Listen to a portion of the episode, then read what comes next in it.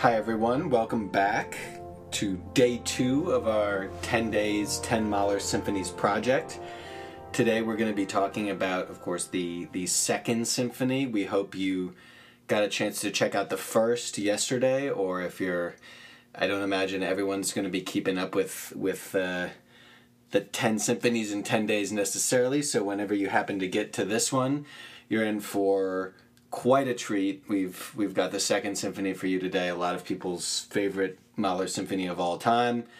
I'm going to split this actually into two segments. We'll we'll release them both today, but uh, it's such a long piece and there's so much to talk about. I just don't think I'm going to be able to get it all into one. So I'll release one right now about the the first four movements, and then we'll dedicate an entire episode, which will come out later in the day to the last movement, which is uh, a stunning work in and of itself. So, a little bit about the Second Symphony. This was something that was written over the course of, of many years. Mahler usually wrote his symphonies pretty quickly in one or two years, but this one was written over the course of seven. Um, and he wrote the first movement. The first movement was originally conceived. We'll talk about it a little more when we when we review the the the first movement itself, but it was originally conceived as a piece in and of itself and was written early in in 1888. He then decided that maybe this would serve as the first movement of a new symphony, his second symphony, and so he wrote the second, third, and fourth movements, the other three that we'll be reviewing on this first portion in 1893. And then in 1894, he was at the funeral of, of one of his friends, a famous conductor, Hans von Bülow, and he heard a choir singing at this funeral, and he thought he conceived of a choral finale fifth movement to this, what would become his second symphony. And so the compositional process for this piece took a, a long time. Unlike the first that we talked about, it underwent significantly fewer revisions, so by that point, it was pretty much in the form that we know it today. Now, this symphony is titled Resurrection, and we'll certainly talk a lot about the program of this symphony when we review some of the music. But it, we should mention from the outset that Mahler was pretty famously obsessed with and, and terrified with the prospect of, of death. And this symphony really tries to ask a really difficult metaphysical question what what what is the meaning of life and and death. Mahler himself was quoted in saying that this symphony was really asking the question of what is this life and this death? Is there a hereafter for us? So it concerns this kind of these metaphysical life quest- questions and also the eschatological question of uh, is there is there heaven is is there life after death things like that and he tries to grapple with this question in this symphony. So it's it's quite a heavy uh, narrative subject matter for him to take on, but but makes for an incredible piece. Mahler looked in the Bible and elsewhere for an answer. This isn't the other really interesting thing about this piece is that as we mentioned yesterday and and when we introduced this cycle mahler was himself born jewish but over the course of his life he had an interesting relationship with religion. At one point he was forced to convert to catholicism in order to hold a job in vienna. But his relationship with christianity with judaism with religion in general was was interesting complicated and so this piece clearly has Christian undertones, which which you might not necessarily expect from from someone who is so culturally Jewish for so much of his life, but it creates an added layer of of interest here. And I should mention that in, in looking in the Bible and other sources, he kind of came to his own answer to the question of is there life after death? And so he composed most of the text himself that the choir actually sings in the last movement, which we'll get to on the second part of today's overview. But uh, the the main takeaway for the entire symphony was that there are he was searching for answers to this question both in the Christian liturgy and elsewhere, and he kind of developed, and a lot of that bleeds into what we hear in this symphony, but there are also Mahler's own personal infusions, and so it's kind of a fusion of his own thought, of modern thought, and of, of ancient Christian thought. This symphony, unlike the first, was an immediate success in Mahler's life, and although I don't know why the first wasn't also, it's very easy to see why this one was. So we're gonna explore Mahler's kind of uniquely individualistic and incredibly profound answer to these these interesting philosophical eschatological questions and we'll start by diving right in to the music of the first movement. So as I mentioned the first movement originally was composed kind of as a standalone piece. It, it was conceived originally as a tone poem of sorts. It's interesting that Mahler conceived of so many pieces as tone poems that eventually became parts of his symphonies, and he never actually wrote any tone poems. But this was one of them. It was originally called Totenfeier, which which means something like funeral rites. That's still the name that some people attach to it much like the names that are loosely attached to the movements of the First Symphony. And Mahler himself described the, the loose program of this movement as a, a tragic hero, some sort of hero. Maybe Mahler himself is lying in state at their own funeral and there's flowers surrounding them but it's it's the scene of Mahler even talked about envisioning himself lying lying in state at his own funeral and that was the kind of image that he had when he conceived of this what what in practice is a funeral march. And interestingly mahler also in one of his quotes connected i mentioned uh, on the episode yesterday about how much of mahler's work is tied together through self quotation and it kind of creates this one interconnected uh, entire output of the of the ten symphonies. And Mahler himself connected in a quote the first movement of this symphony with with the previous first symphony in its entirety. We we went through this struggle to triumph of this tragic hero who who potentially we, we think dies and then ascends to heaven or finds some sort of, of salvation and now we find ourselves beginning of the second symphony at this same tragic hero's funeral. And so it's almost like the first symphony is a picture of a hero, that the actual personal struggle, youth, uh, maturity, struggle, death, and and uh, some sort of salvation for this hero. And the second symphony now we're looking at what does this mean about humanity? Let's ask even larger metaphysical questions of what is life in its entirety, what is death, not necessarily constrained to one person. So we start looking at this coffin, this uh, hero lying in state, and we hear a funeral march, and it's a funeral march is usually in the minor key, and as as is indicated by the title, it's it's a march, so it's at a tempo that you could walk to, and it's as though someone's carrying a casket. There's there's a rich tradition of funeral marches in the in the Austro-Germanic tradition of composing, and this one, like many of Beethoven's, is in C minor. Here's how this first movement opens.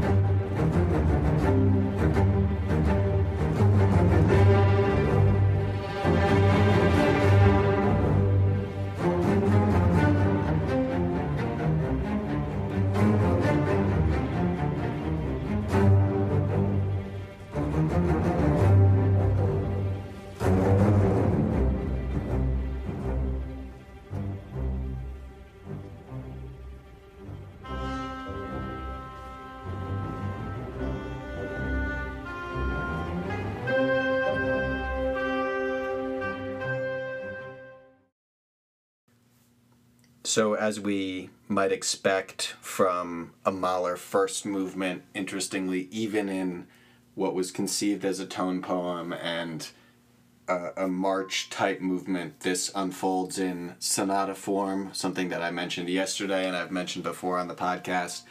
Again, all we need to know about that is that we have two contrasting themes, and again, I talked yesterday about how Mahler maximalizes the contrast between themes often, and he certainly does that here in the context of a such a intense, tragic, overbearing almost funeral march. Then we get this incredibly lyrical uh, second theme that just transports you to an entirely different world. Here's here's the first time we hear that that theme.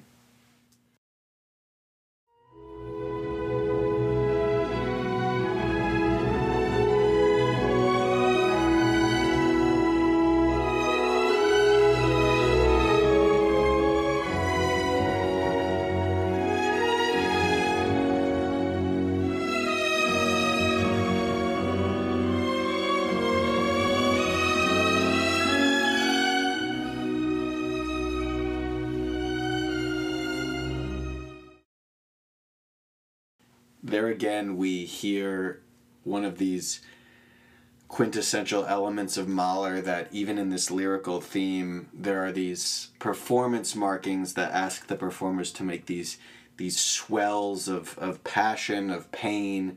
They feel out of place in what we think of as a really buttoned up, refined genre of, of the symphony, but as we've mentioned, Mahler is is not concerned with with adhering to rules or refinement. He he marks all of these moments where there's these outbursts of passion and intense swells and, and that's that's part of part of the fabric of all of this music. And then we get to our first key moment in the symphony. Not that any moment before this hasn't been key, but our first formal key moment. And here, out of nowhere, we've mentioned the idea of breakthrough yesterday, and a Mahlerian breakthrough, I'll review it again because it happens so often in this piece, is the idea that we're going along in in a standard form and suddenly we see inserted into the form there's we, we we like break through the form and we get this vision of something to come something that came before. It's like when you've slipped into a different state for a moment before you snap back in to the formal reality. And so after the second theme, we hear our first breakthrough moment. And sometimes we don't know that these are breakthrough moments. We just have to listen carefully and try to commit the themes to memory because they come back way way in the future that's why we're breaking down these symphonies for you we've we've already done the work uh, here's so here's the first breakthrough moment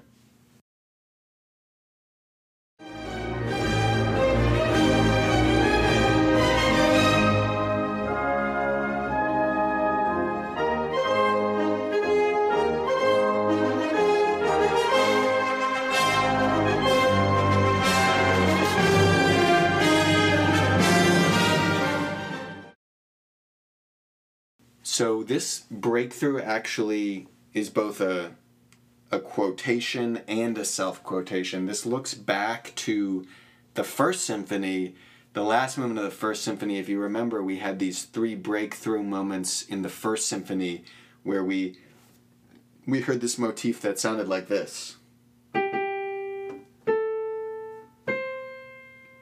And then it continued.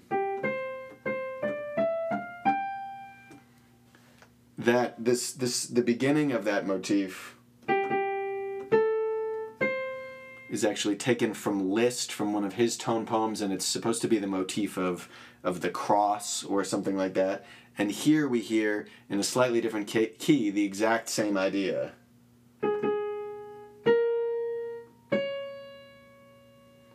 And then it continues in a different way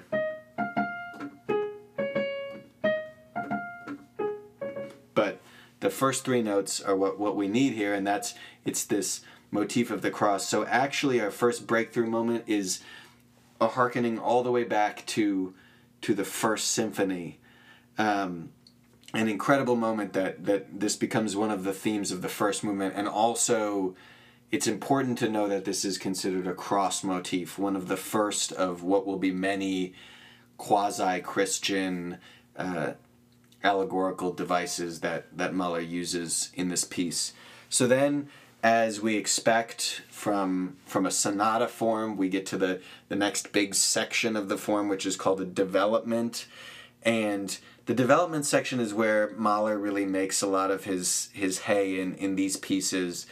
Um, we hear some more of the funeral march, stormy music, but then is he really starts to veer off with the form, and we get a really interesting passage, this sort of pastoral passage in in in a totally distant key from what we we are expecting, and this passage sets up several passages over the course of the whole piece where we find this kind of peaceful respite from from all of the tumult. Let me play for you this passage. It's one of my favorite in the whole symphony. Here's how this sounds middle of the development section.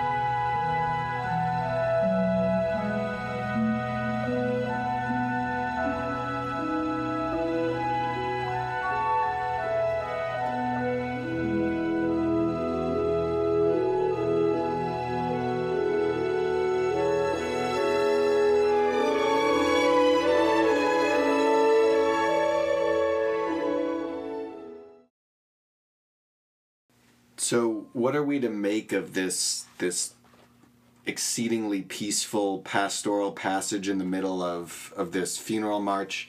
Well, Mahler left us a clue, as he often does.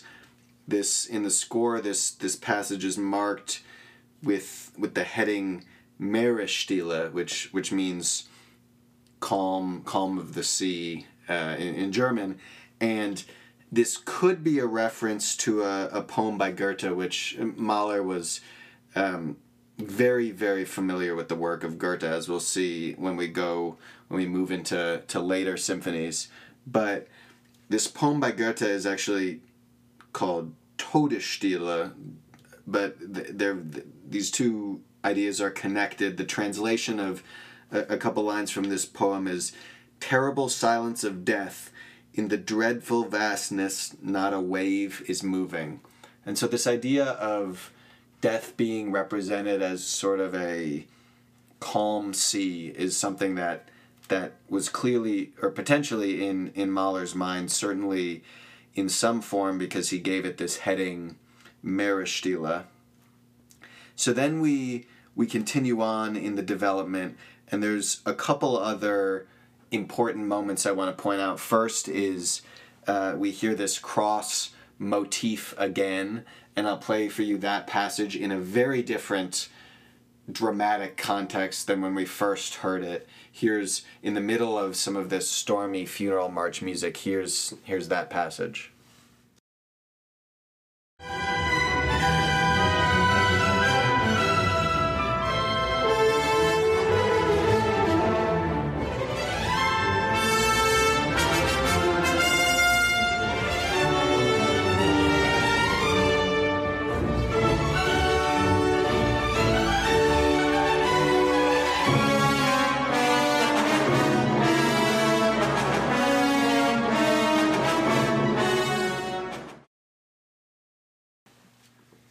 So you often you have to listen carefully in Mahler because often these breakthroughs or these these moments where he quotes something from earlier from later happen incredibly quickly and they're buried. And so in the in the tumult of all of this section we you may have caught we hear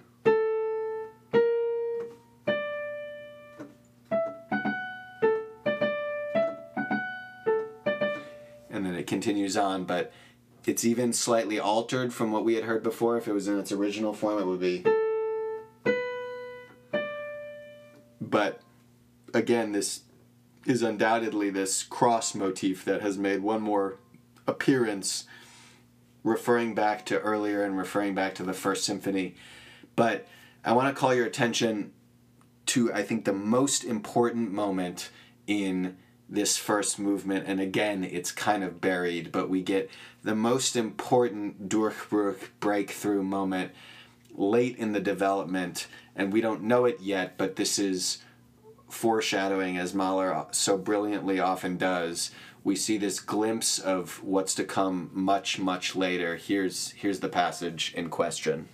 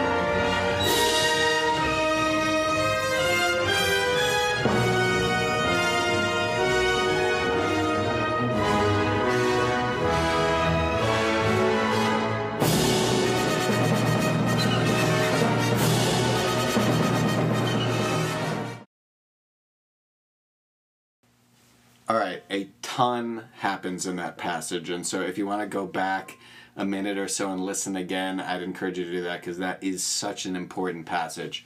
First, we hear something, we hear this.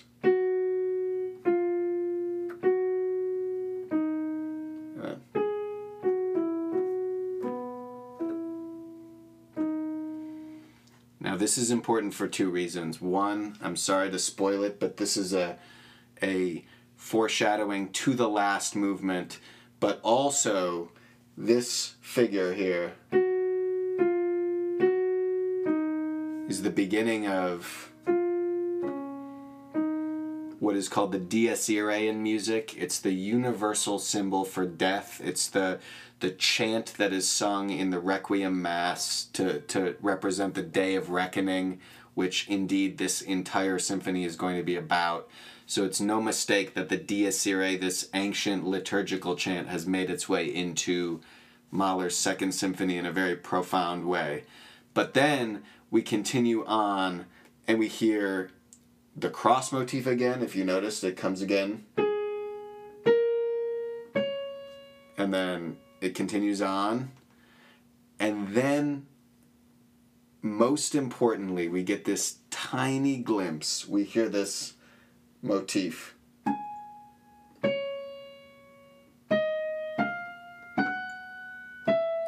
And it gets quashed, but the one that we want to remember is.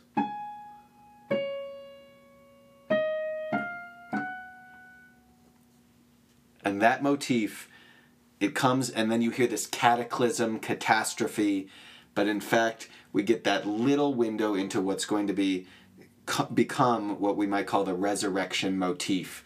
That will make up so much, that will come at so many incredibly important moments in the last movement. And we just get this brief, brief window into it before this cataclysm, catastrophe, and then we, we slip back yet again into the material reality, the harsh reality of the funeral march of the first movement. So then, as we might expect, we get something of a recapitulation and a coda, a very evocative coda. I encourage you to listen all the way to the end of the movement because there's this final painful sigh that we hear, and then it ends with this kind of sputter.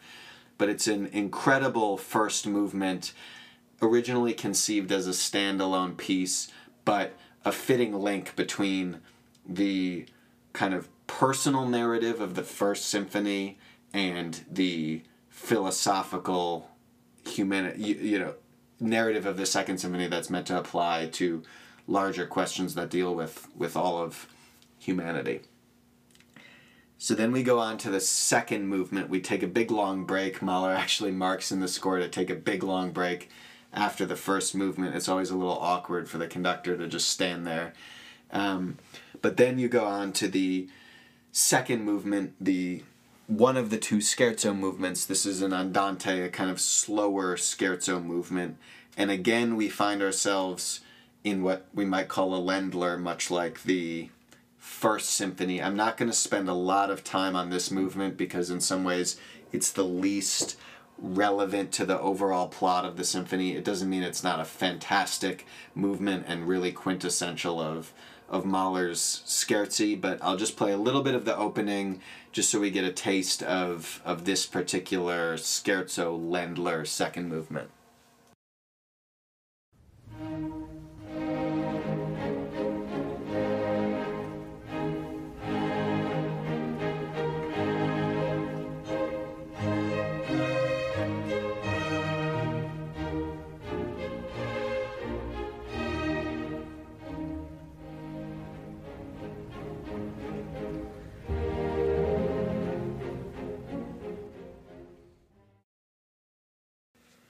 So we won't spend much time on this movement, but I want to highlight one other passage which will be great for our coming explorations into other symphonies of Mahler. One thing that he so masterfully does is he takes us on these journeys, especially in these scherzo movements, what it feels like kind of through the woods. The the woods, the forest has such a fantastical and also mystical connotation in German Romanticism.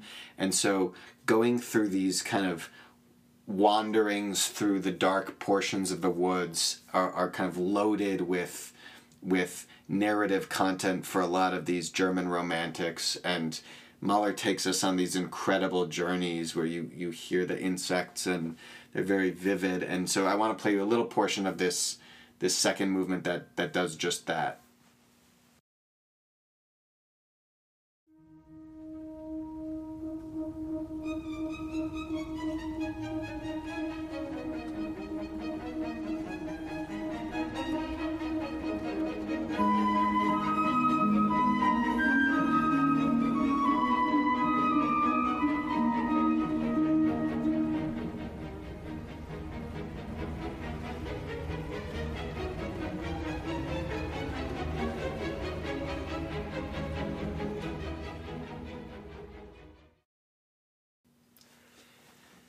So, like I said, it's a great movement. We're not going to spend a lot of time on it, but I encourage you to listen to it. It's it's very much an enjoyable listen. And then we move on to the third movement, kind of a second scherzo movement. This this symphony is in five movements, and so we we had to add a movement somewhere, and so we kind of get a second scherzo. And this movement has a very specific program again attached to it, and it really adds to the narrative thread of this entire symphony. The the program is that of the the parable of Saint Anthony of Padua and the fishes. This is this is a story in the gospel about Saint Anthony. He he goes and preaches to fish in a river because his local church is empty and it's it's a parable I think that's meant to illustrate the the vanity and the kind of uselessness of trying to understand the world in a way. The, these fish respond to what he's saying but but humans don't. It's this idea that humans are are too vain creatures to be able to grasp the the these existential questions that we're trying to answer here in the symphony. And so they're equated essentially to aimless fish swimming down a river and it has this kind of satire on humanity element that we heard also in the third movement of of the first symphony and so it sets up we're, we're now kind of we've we've heard the funeral march and now we're hearing this music that's meant to give us a message that uh, feels like all of this is all of this is in vain and we don't have a we don't have a solution for these questions of why are we living? What's the point of this? Is there a, a life after death purpose to what we're doing here on Earth? And Mahler really vividly depicts this in the music. I want to play for you the opening, which starts with this announcement from the timpani and this kind of sardonic opening. It sounds a little nasty, but then we very quickly hear these fish swimming along, totally carefree, and it's like they're taking in what this this preacher is saying, but they don't have a care in the world. They're not profound beings in any way. This is intentionally unprofound music.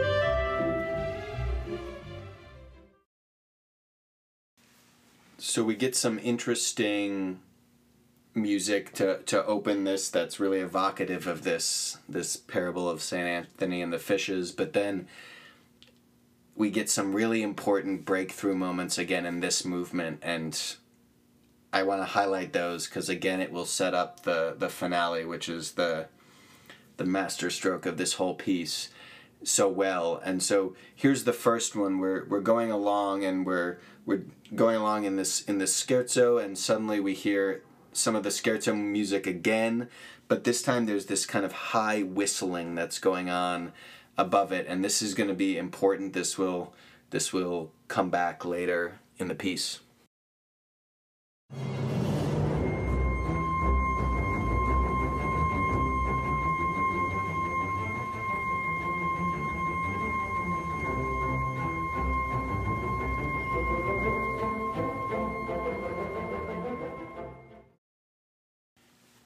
Then, importantly, right after this passage, we get two fanfares, these bursts of energy and these brass fanfares.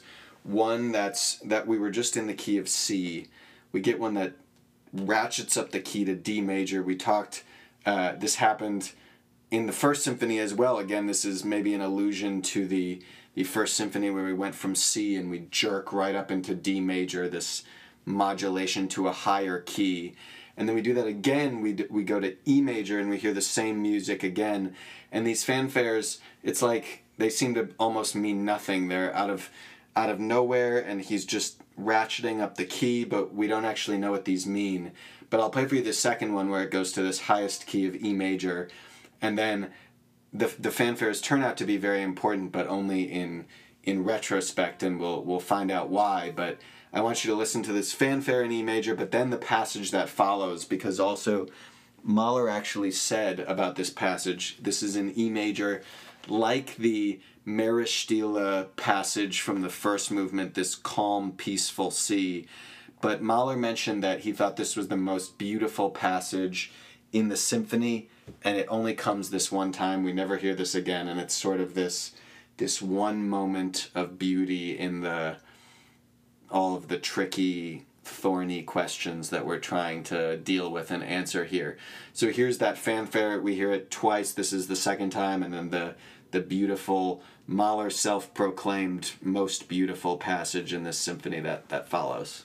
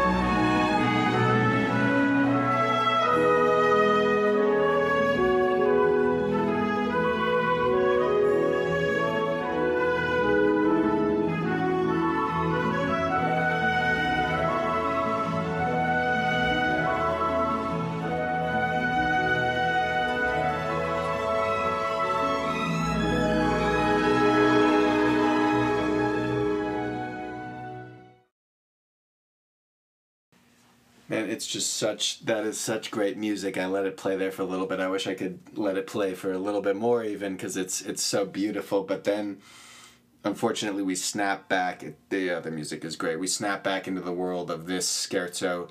We hear something called col legno, which is where the the string players actually hit the strings with their bows and it creates this wooden sound. This is another thing that Mahler loves to do. He does it some in the second movement in in this movement where he creates these very kind of natural uh, sounds that we might experience in in everyday life. So things will jut out and sound off and sound uh, they'll surprise you and these are supposed to mimic the sounds of everyday life. He doesn't care that we're in this, you know, highfalutin genre of a symphony. He he inserts sounds of daily life of nature into these incredibly profound works that are dealing with the biggest questions that humanity faces and that's yet another one of the the dualisms the juxtapositions that makes Mahler so phenomenal to to analyze to listen to.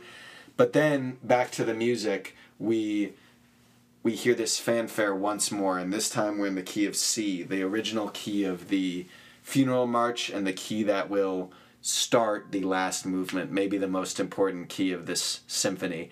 And this time, this fanfare is for real, and it veers off into a different direction, and we hear something that ends up being immensely important. So here's when we hear the third iteration of this fanfare. It's dropped back down to the key we want it to be in of C, and here's how, how that sounds.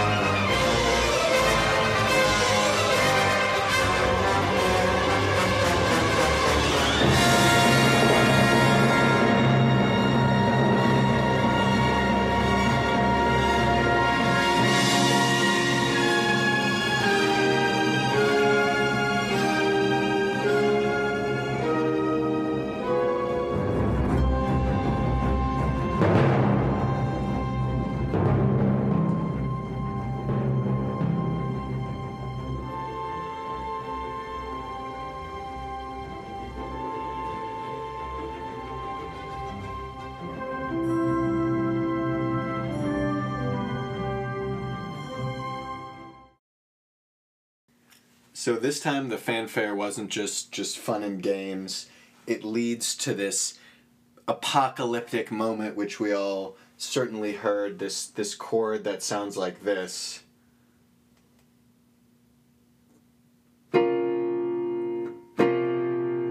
It's this kind of dissonant chord B flat minor that explodes out of nowhere and then from there we hear this kind of it's like our world has been shaken it calms down a little bit and and then we hear a very important theme right towards the end of that clip from the brass where they play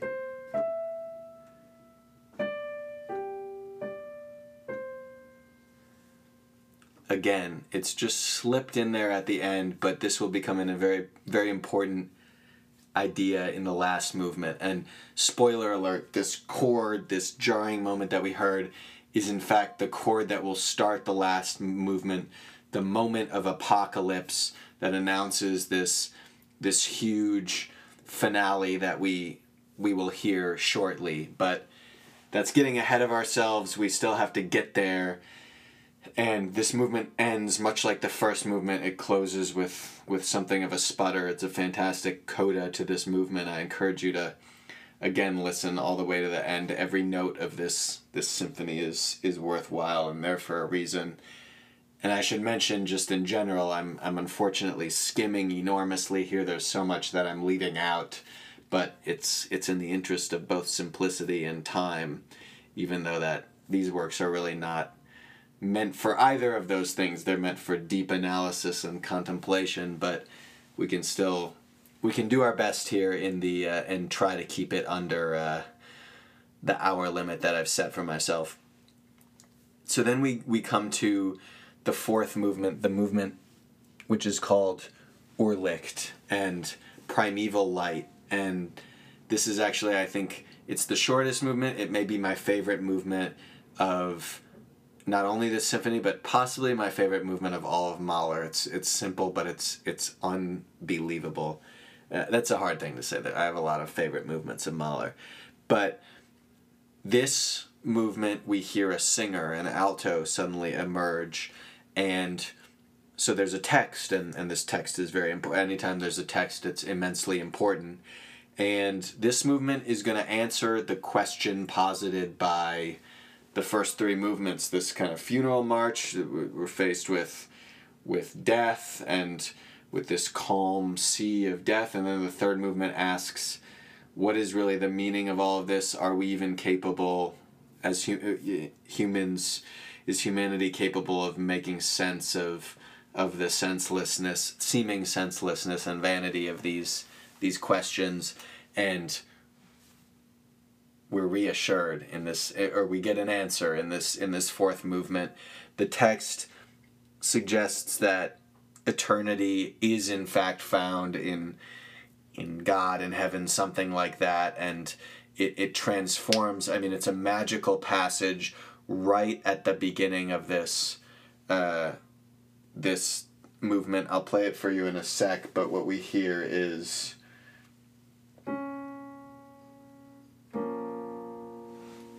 and then and then.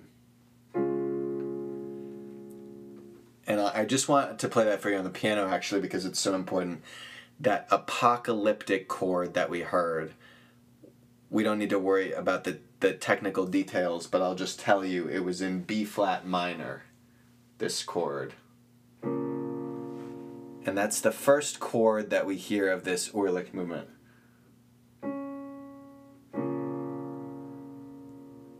that B flat minor gets transformed to major. It happens to be D flat major, but it's like we've taken that, all of that uh,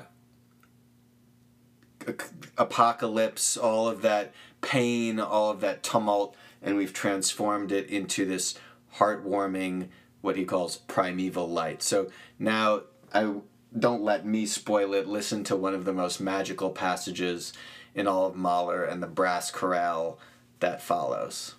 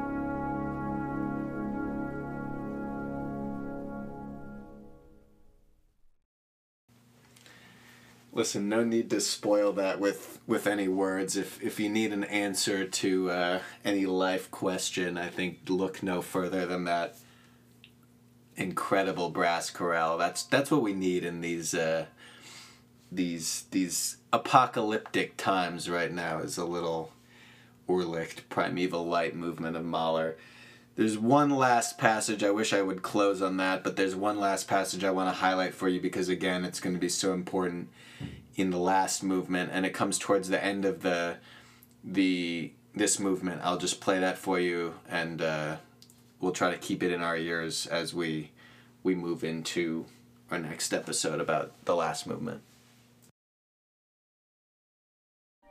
Ich bin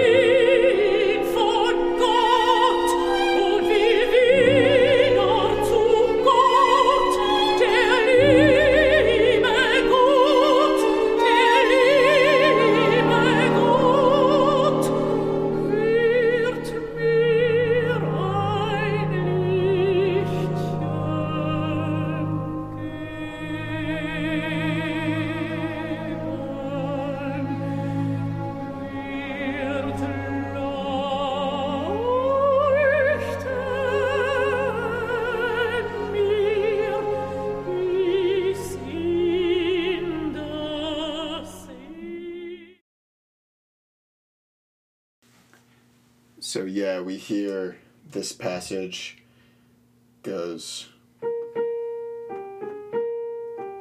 we hear that many times and then importantly we hear